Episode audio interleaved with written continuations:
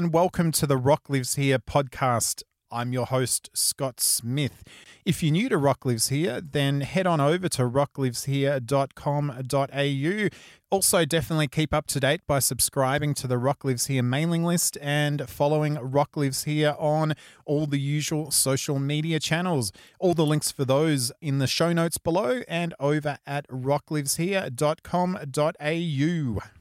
In this latest episode, I'm going to be chatting with Melbourne guitar legend Zakk Zedras about the upcoming Red Circle digital release for their album All We Are, an album that I first become familiar with way back in the early 2000s. It was never officially released. I was lucky enough to receive a promo copy back then, and here in 2020, it's being released on all digital platforms in the next couple of weeks. I guess Red Circle, if you weren't familiar, a Melbourne based band who at the time seemed poised to bring back anthemic and epic rock to the local scene. Back then, we were riding the wave out of nu metal. It was an era when we were just learning to discover music via MySpace. MySpace was only just sort of coming in. In the USA, we had bands such as Marvelous 3, SR71, and American Hi Fi who were bringing back the guitar solo, anthemic choruses, and a touch of that 80s hard rock attitude. Locally, Motor Ace were delivering their monster riffs, Jet were on the runway about to take off, and Electric Mary were just kicking into a gear. I think, you know, they were playing their, uh, their really early shows back in the, the early 2000s. And in the midst of this was Red Circle. Before I kick into the interview with Zakk, I thought we would play one of the songs from that album. This is The World That I See, that, uh, you know, it was written way back 20 odd years ago, but right now it's uh, lyrically as relevant as ever. And it's almost as though it was a bit of a premonition of what we're now dealing with here in 2020. So here's Red Circle, The World That I See. And on the other side of that, my chat with Zakk Zedras, lead vocalist and guitarist from Red Circle world about?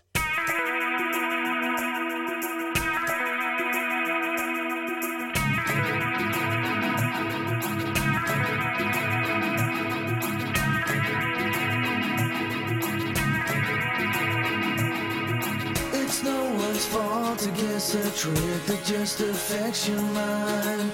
Just wait and see yourself the way that a tomorrow brings.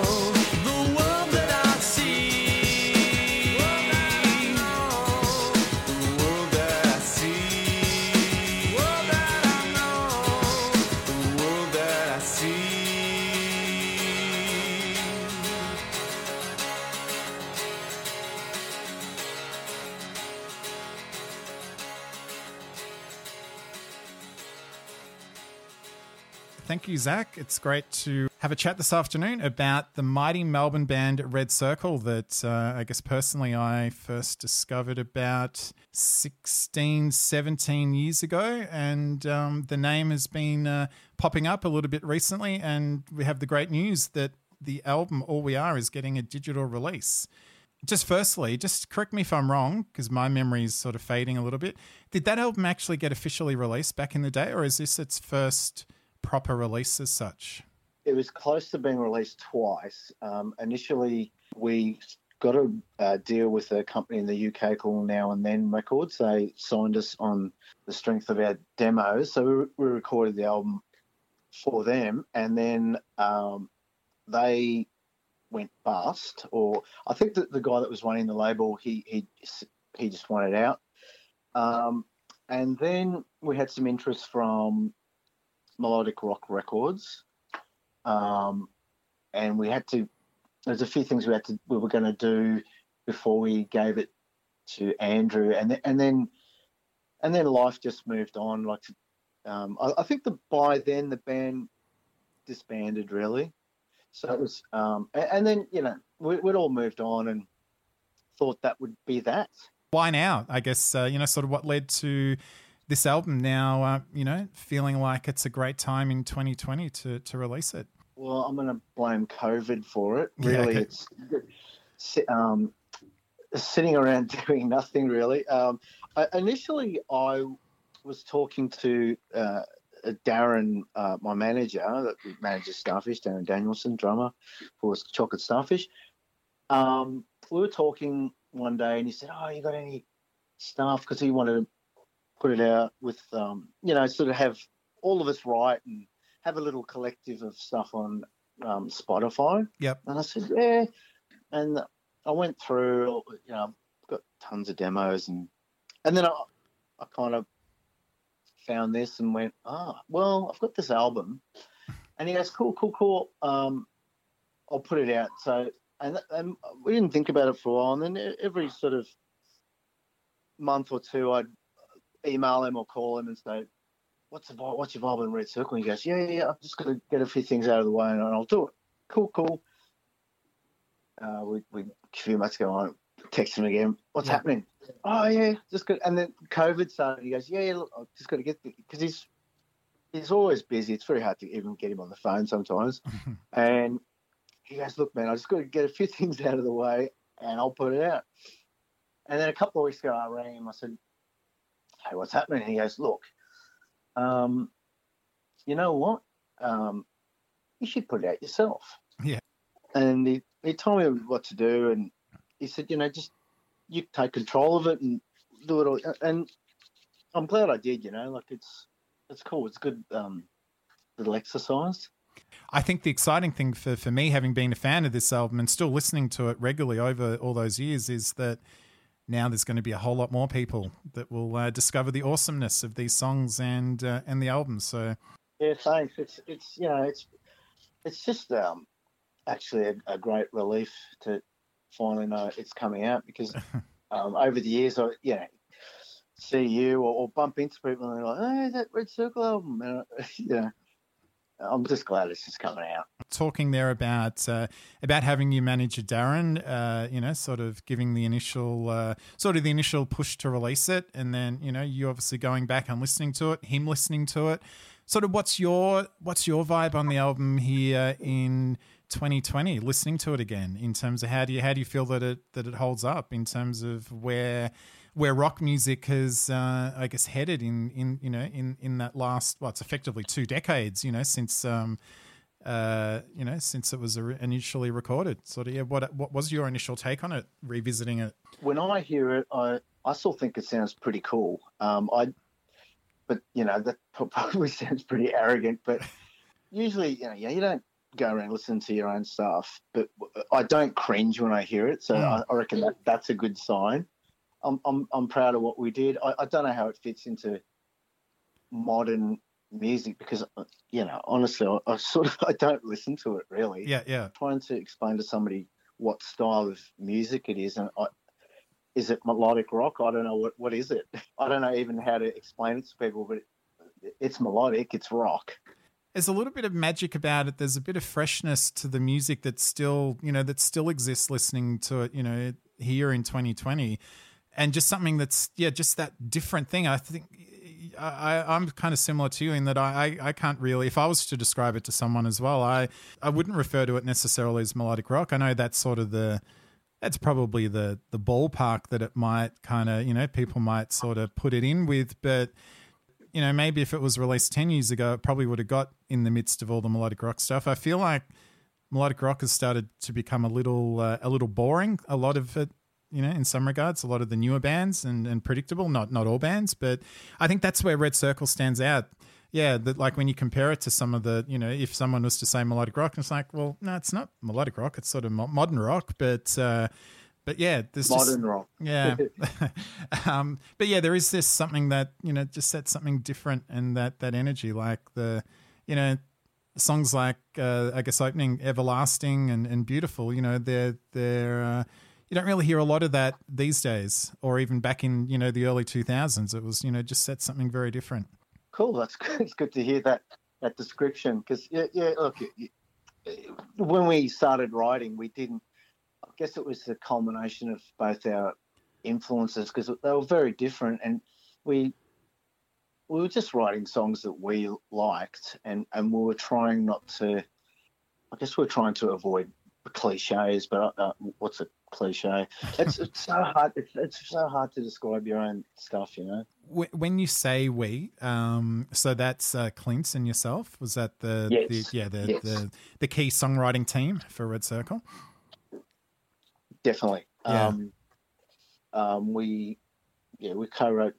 Well, there's a couple that that Clint wrote by himself, there's a couple that I wrote by myself. But generally, e- even those ones, when we were uh, once we brought them to the to I guess the band, but that's the, the other two. Um, we always still, if, if he wrote something that I, that I really didn't like, we didn't pursue it, or vice versa. You know, like it was very much always a collective. We're a team. Mm. Can you remember back uh, back in the sort of that time that you were writing for Red Circle? You sort of spoke there a little bit before about you know writing stuff that you liked, or you know sort of maybe influenced a little bit by what you were listening to back then. But if I kind of cast my mind back then, I was thinking there's maybe bands like Waltham. You probably had Marvelous Three on the tail end, Butch Walker solo stuff. The Um, likes I of definitely, I was definitely listening to Marvelous Three around that time, and um, so I, I can you could say that there is a parallel there. That they were a three piece as well, and um, we're kind we're kind of going for that. I mean, there's a little bit of the pop thing in there, although you know, um, but they were not an influence, but were definitely. I, I was I was I was kind of obsessed with them at that point yeah. almost to the point where um, these days I, I I listen to them too much. I can't listen to them. um, but I yeah, they've definitely been played. like you, you think back then it's like melodic rock hadn't even made a resurgence really in in It was sort of the early strange- 2000s yeah It was a strange time because it was, you know, I guess um, that era of hair metal and all of that was was dead and it was really uncool, right? So a lot Mm. of musicians from that era were reinventing themselves um, in, in in sort of this style, which was, uh, I guess, power pop or rock, whatever the, the cool term was. Um, so it was it was actually a real there was a lot of interesting stuff coming out because people were not not trying to be in that uh, again quote unquote hair metal genre. Mm, mm. lead vocal wise the majority of the songs are yours is it it's clint's on is it new Correct. yeah any any songs that you can recall that that clint might have also been uh pushing to to do lead vocals on or it wasn't really that kind of um, nah, he, he he never pushed um, to to sing. It was, I think that that song new, and there's a couple of others that that I've got recordings of. Um, he would present the demo and he's singing on it, and I said, "That's awesome, just keep singing." it," you know. any tracks uh, that I guess you know again we're, we're talking about a a, a decent time span. The um, you know the seventeen years, and obviously from a lyrical point of view, I guess you know things that you were writing about back then, um, you know, would be different to where things are at now. But uh, any songs that you feel have taken on more of a meaning or a new meaning, or you've you know sort of gained more of an appreciation for, um, sort of here in 2020. Well, definitely uh, the song "The World That I See" is Yeah. very applicable to right now, um, Yeah, massively. You know, um, I heard that the other day. I went far out. A lot of the, initial songs, sort of half of them were written maybe '99, 2000. Um, so that period, you know, I was going through a, a, a breakup. Um, so when I hear those, not when I hear the lyrics, but when I hear the recordings, I can kind of feel what I was going through at the time. And, Yeah. and then uh, um, a we, I think we completed it maybe around 2002 or something. Um, and by then I was uh, in love with the love of my life. So, and, and those songs reflect that too. So they're all, you know, they're they're cool. They're they're real. You know, they're, they're- nothing was um, what's the word? They're all about what I was going through in my life at the time. have yourself and Clint actually been writing uh, writing songs, you know, sort of recently with the, um, you know, with the promise of a new Red, well, sorry, not new Red Circle album, but the the release of the album. But yeah, have, have you and Clint been writing That's at all? very interesting. Look, um, uh, Clint and I text each other quite regularly, and and, and but you know we, we, I'd love to write with Clint again, but we sort of live on other sides of town and Yeah, yeah, got kids and stuff. It's it's something I'd love to do in, in the future. Who, who knows what'll happen next year? You know. Um, I was even the other day. I think it, even if we did one gig next year, it'd be really cool. Because I remember a couple of years ago, I, I texted the guys and said, "How do you feel about doing a gig?" And everybody was up for it. yeah, Um, but it's it's just finding time. It's very difficult because you'd have to, you know, again rehearse a, a long time, and then there's so much effort into just putting a gig together. You know, yeah, yeah, yeah. um, the the idea is very romantic though. Uh, what uh, you know, sort of, what is some of your memories of of gigging with Red Circle back in the day? Because you know, you you were active on the on the live circuit, whilst you know the album may not have officially been released. You know, you guys were uh, reasonably active.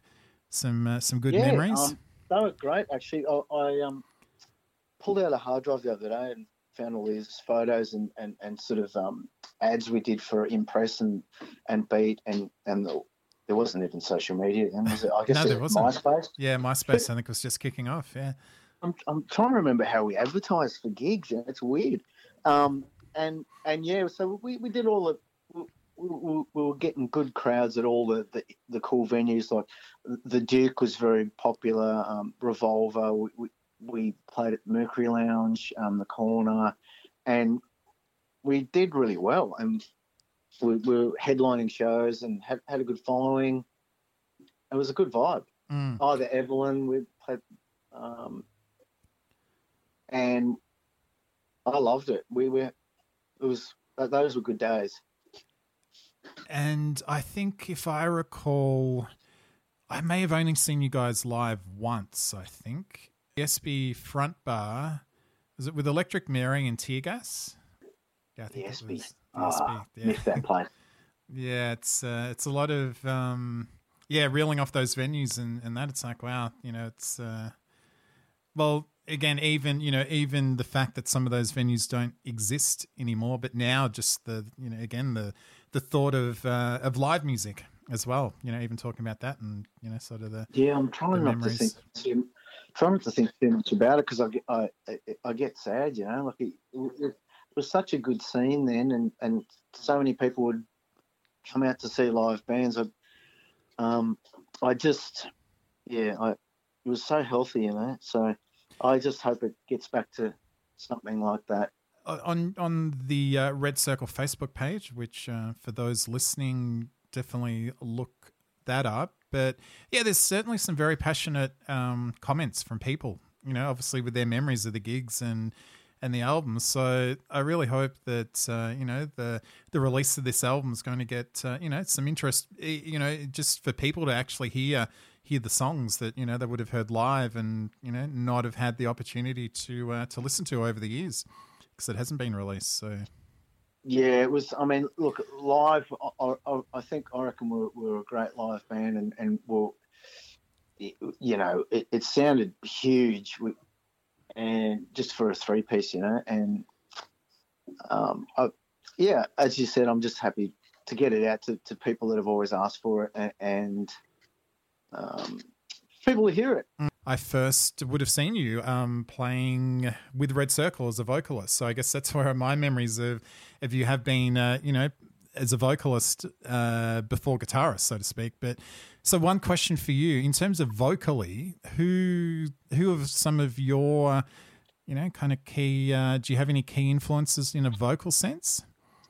Not not really, because all my favourite singers are just all these am- amazing dudes like you know Robert Plant and Coverdale and all those guys. But so initially, the only reason I sang on these was that I sang on the demos, and we I think we might have briefly considered getting a singer, but we both looked at each other and went, nah, because um, we, we were really happy in our little cocoon together writing songs and, and, and doing that. I mean, it really just started off as a as a project to kind of muck around on Pro Tools, which was still kind of new. Mm. So we're like, "Let- let's write some songs together, and we just kept writing more and more and more.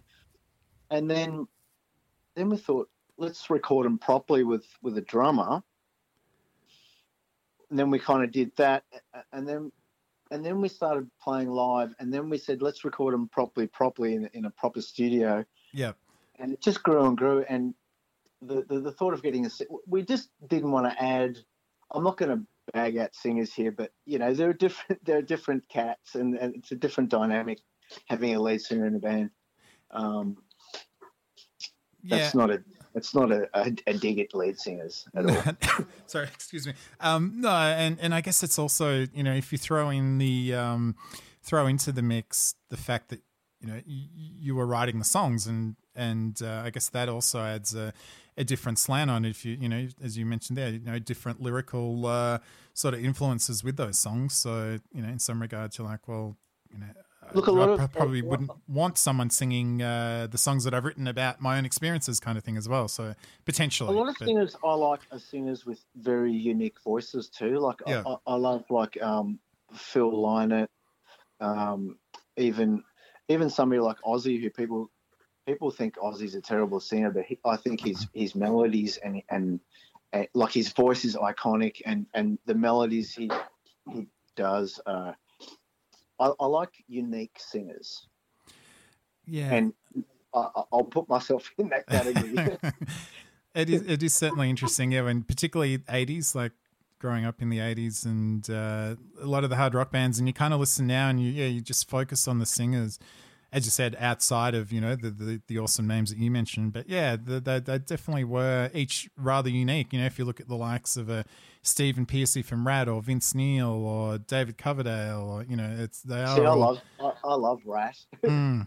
Mm. there's another very Um, but a lot of people go, "Oh man, I can't get past his vocals," but yeah. they just suit that band, and I, I think that they had they had the singer from Love Hate singing them for it. You can't. That's like when Motley had John Corabi. You know, Yeah. it, was a cool album, but they should have called it something else. a whole um, discussion It's a whole all- podcast. Yeah. um, you have alluded a few times to again, sort of. I've mentioned things about having uh, demos and other other tracks lying around. I guess when you look at, um, I guess Serpentine Sky about four or five years ago with that album, you've now got Red Circle. Is there any other uh, potential awesomeness that you've uncovered from uh, you know your uh, your career that might also see uh, some light of day in that hard drive of yours? Um, there might be. we'll have to wait and see. Uh, it- yeah, look, it, it's, I think things come up from time to time, and, and, and it's the right time to release it. Um, yeah, this was the right time now. Yeah. Um, but yeah, we've I've got almost another full, uh, well, like an EP of Red Circle stuff that we recorded and uh, didn't. Or, or I once say wasn't good enough for this album, but it just didn't fit. Like, initially, we we the initial album was going to always be like um, twelve tracks yeah. and yeah. then then we recorded two more as sort of bonus tracks. I, I think when we were talking to um, Andrew McNeice, because uh, he he loved bonus tracks, yeah, um, but I'm I'm just trimming it back because I, I think 14 tracks is too much. Yeah, yeah, yeah. It said hold hold back a few a few tracks, as you said, gives you uh, sort of a, a- a kickstart for um, another EP, which um, How much could they put on a, on, a, on a vinyl album back in the day? It was eight tracks, I think. You know, yeah, yeah, you're right. I think it was eight. Um, Van Halen albums go for half an hour. yep, half an hour of awesomeness. So Oh yeah, yeah, so yeah, as I said, the you know the track listing might have often been uh, you know some bands might be feeling like uh, we maybe haven't got strong uh, you know kind of strong lineup of songs here. We need uh, need to jam in 17 songs so people feel like they're getting their money's worth, even though it could be a lot of filler.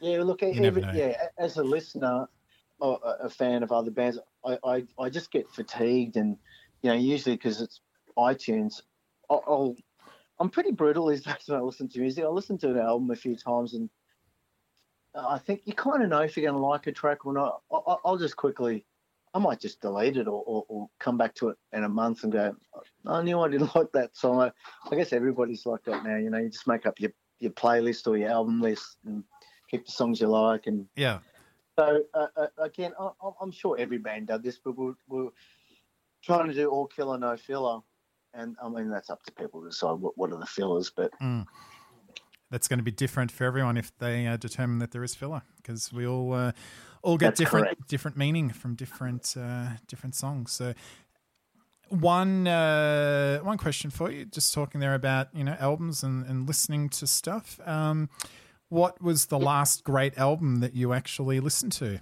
And it could be an album that you know is a classic album. It's just more, yeah. What was the you know what was the last album that you actually listened to uh, from song one through to song eight or whatever it might have been? oh, my my listening these days has changed. I basically, when I listen to music, general. I, I mean, when I first get an album, I'll check it out, but then I'll just throw it in my iTunes. And generally, I when I'm driving, I have my, you know, I've got over ten thousand. I, I, I have my iTunes on shuffle, Yeah, yeah, and depending what mood I'm in, I'll. I've, I've driven home from gigs and, and gone next, next, next, next, next. Um, I looked at I I, list, I watched that interview the other day with Jerry Cantrell on Gibson TV. So I went back and listened to his solo album, Degradation Trip, okay. um, and that's killer. Oh, actually, you know, you know, uh, Monsters by the Midnight. Yeah, okay. Yep. Is that That's the uh, last full album I, listened to yeah? uh, Is that the other day. is that? I'm trying to think. The Midnight Now. Um, is that their recent album? Because they released. I'm trying to think what the album was. Kids or something, Yeah, this, wasn't this it? Was came out last week. last week? All right. I need to listen to that then. I didn't realize they had a new album out. Um, Yeah, it's awesome. Awesome. Good. Yeah, so that's where it can be hard with um, you know, on Spotify where you see tracks come up and then it's like, now hang on, is this an album? Is it a single release? You know, kind of you gotta it can be a bit of work keeping track of things, but there you go. Yeah, I saw uh, they. Um, I think they announced it on their Instagram last week, and um, I love them. I've got all their uh, releases. Mm. No, they are a great band. Yeah, I, I love listening to a lot of that stuff um, these days. Yeah, sort of that real 80s synthwave kind of vibe. Again, you have to sort of you know uh, swim through the. There's so many. I, I, I do think they're the leaders in in synthwave, Yeah. um, but, but there's there's a few other good um, acts in that genre. Yeah, LeBrock is probably my favorite one out of that. Yeah, Yep. Um, got a bit more guitar than uh, than the Midnight. There's sort of a little a little more heading into sort of the AOR melodic rock. Not not quite there. There's still very much synthwave, but yeah, just a little more uh, guitar in it. But yeah, there is some awesome stuff there for sure. And uh, just before we wrap up, Zakk, one other thing that obviously people would be very familiar. Um, there would be a lot of people that would have seen you with Chocolate Starfish over the last couple of years. Um, uh, Chocolate Starfish would have to be, uh, I think, out of you know all a lot of the bands that have had resurgences in say the last four or five years here in Australia. I think that band's the one that seems to have sort of been the sort of the dark horse, so to speak, that's almost risen above all the others. It's like it's it's amazing that uh, that I think yeah the you know the popularity and just I guess what um, you know what Adam and Chocolate Starfish and you guys have actually built in terms of the following and the you know the gigs that you're doing and you know things like Bohemian Rhapsody and and Queen, you know, which I'm sure you're not complaining about getting to play uh, Queen classics uh, around Australia. Oh, look, uh, uh, initially um, I didn't want to do it, and then Okay. uh, you know because I, I- I just have such reverence for '70s Queen, and then with a little bit of prodding, I, I decided to get into it, and man, it was it was awesome, and you know some of the gigs like we did this one gig at um, uh, the Enmore in Sydney, and probably one of the best gigs I've ever done in my life. It was just one of those gigs where, you know, from the moment you walk on stage, it was, you know, the, the joint was was packed, and Mm. it could almost was almost it didn't was all was like what's the word? I, I didn't have to think at all. It was like the, the, we were floating. The, the crowd was just into it, and it was everything went right, and it was a because usually there's always something, a little thing that nobody will notice, but something that can go wrong, maybe even in your mind during a gig, then it can throw you for a bit. Or it was just the perfect gig for me mentally and emotionally. Um, it was great. Yeah, And and and, and yeah, getting back to the band, I, I think that's just constant li- doing constant live shows for the last, you know, th- they haven't stopped, and, and, and you just build an audience, and our, our, our live shows are full on. You know, Adam is probably the best front man in Australia. Not probably, he yeah, is. probably is. Yeah, and what was the last studio album? Was that Spider? Was that the last Spider, yeah. one? Any um, has that been something that you guys have been uh, considering in the in the last you know particularly more so with the last few months? Is there any you know likelihood of uh, another studio album down the track, or I guess you guys have been so busy, um, you know, up until say a few months ago with the you know the live stuff, but. Uh, there's definitely been some writing going on, and um, uh, keep your ears peeled. That's all I'll say. Excellent. There is a lot of great stuff. Yeah, despite uh, despite everything that is going on in the world at the moment, I guess you know that is a, a good thing for us music lovers. That you know, I- I Yeah, know and, you know, and, and looking at, um, look, hopefully next year everything opens up again. We'll see what happens, but Mm. um, we've got already we've got a full. I've nearly got all of next year booked out. Like, cause we got, well, we're very very busy next year. Yeah, great. And again, as I think we were saying uh, off air as well, you know, with the with the uh, the likelihood of restricted international travel for a period of time, it's you know hopefully once things get back up and running, that uh, it'll be a great period for um, you know Aussie rock music to get uh, get some you know some real good uh, good opportunities and good crowds going along for all the uh, you know- Definitely. Um, you know, people are going to be starved of seeing live bands, and uh, there won't be any international acts here for a while. So, yeah. you know, it's going to be great. Great for the Aussie bands. Awesome. So, Red Circle, All We Are, will be out uh, in a few weeks, which will uh, confirm the date. So, stay tuned on rockliveshere.com.au. Um, yeah, so that'll be a Spotify release. Is that other digital platforms as well? Uh, sort Yeah, of everything else. So it's what is it? Spotify. iTunes? Is it- Is it iTunes? Yeah, Apple Play. Um, a, is there a Google one as well? Yeah. I've got the whole list Yeah, here. okay. Um, I, I guess I should be a little bit more media savvy and, and tell you all all Nah, the list. Or maybe okay. I'll send you the list of all.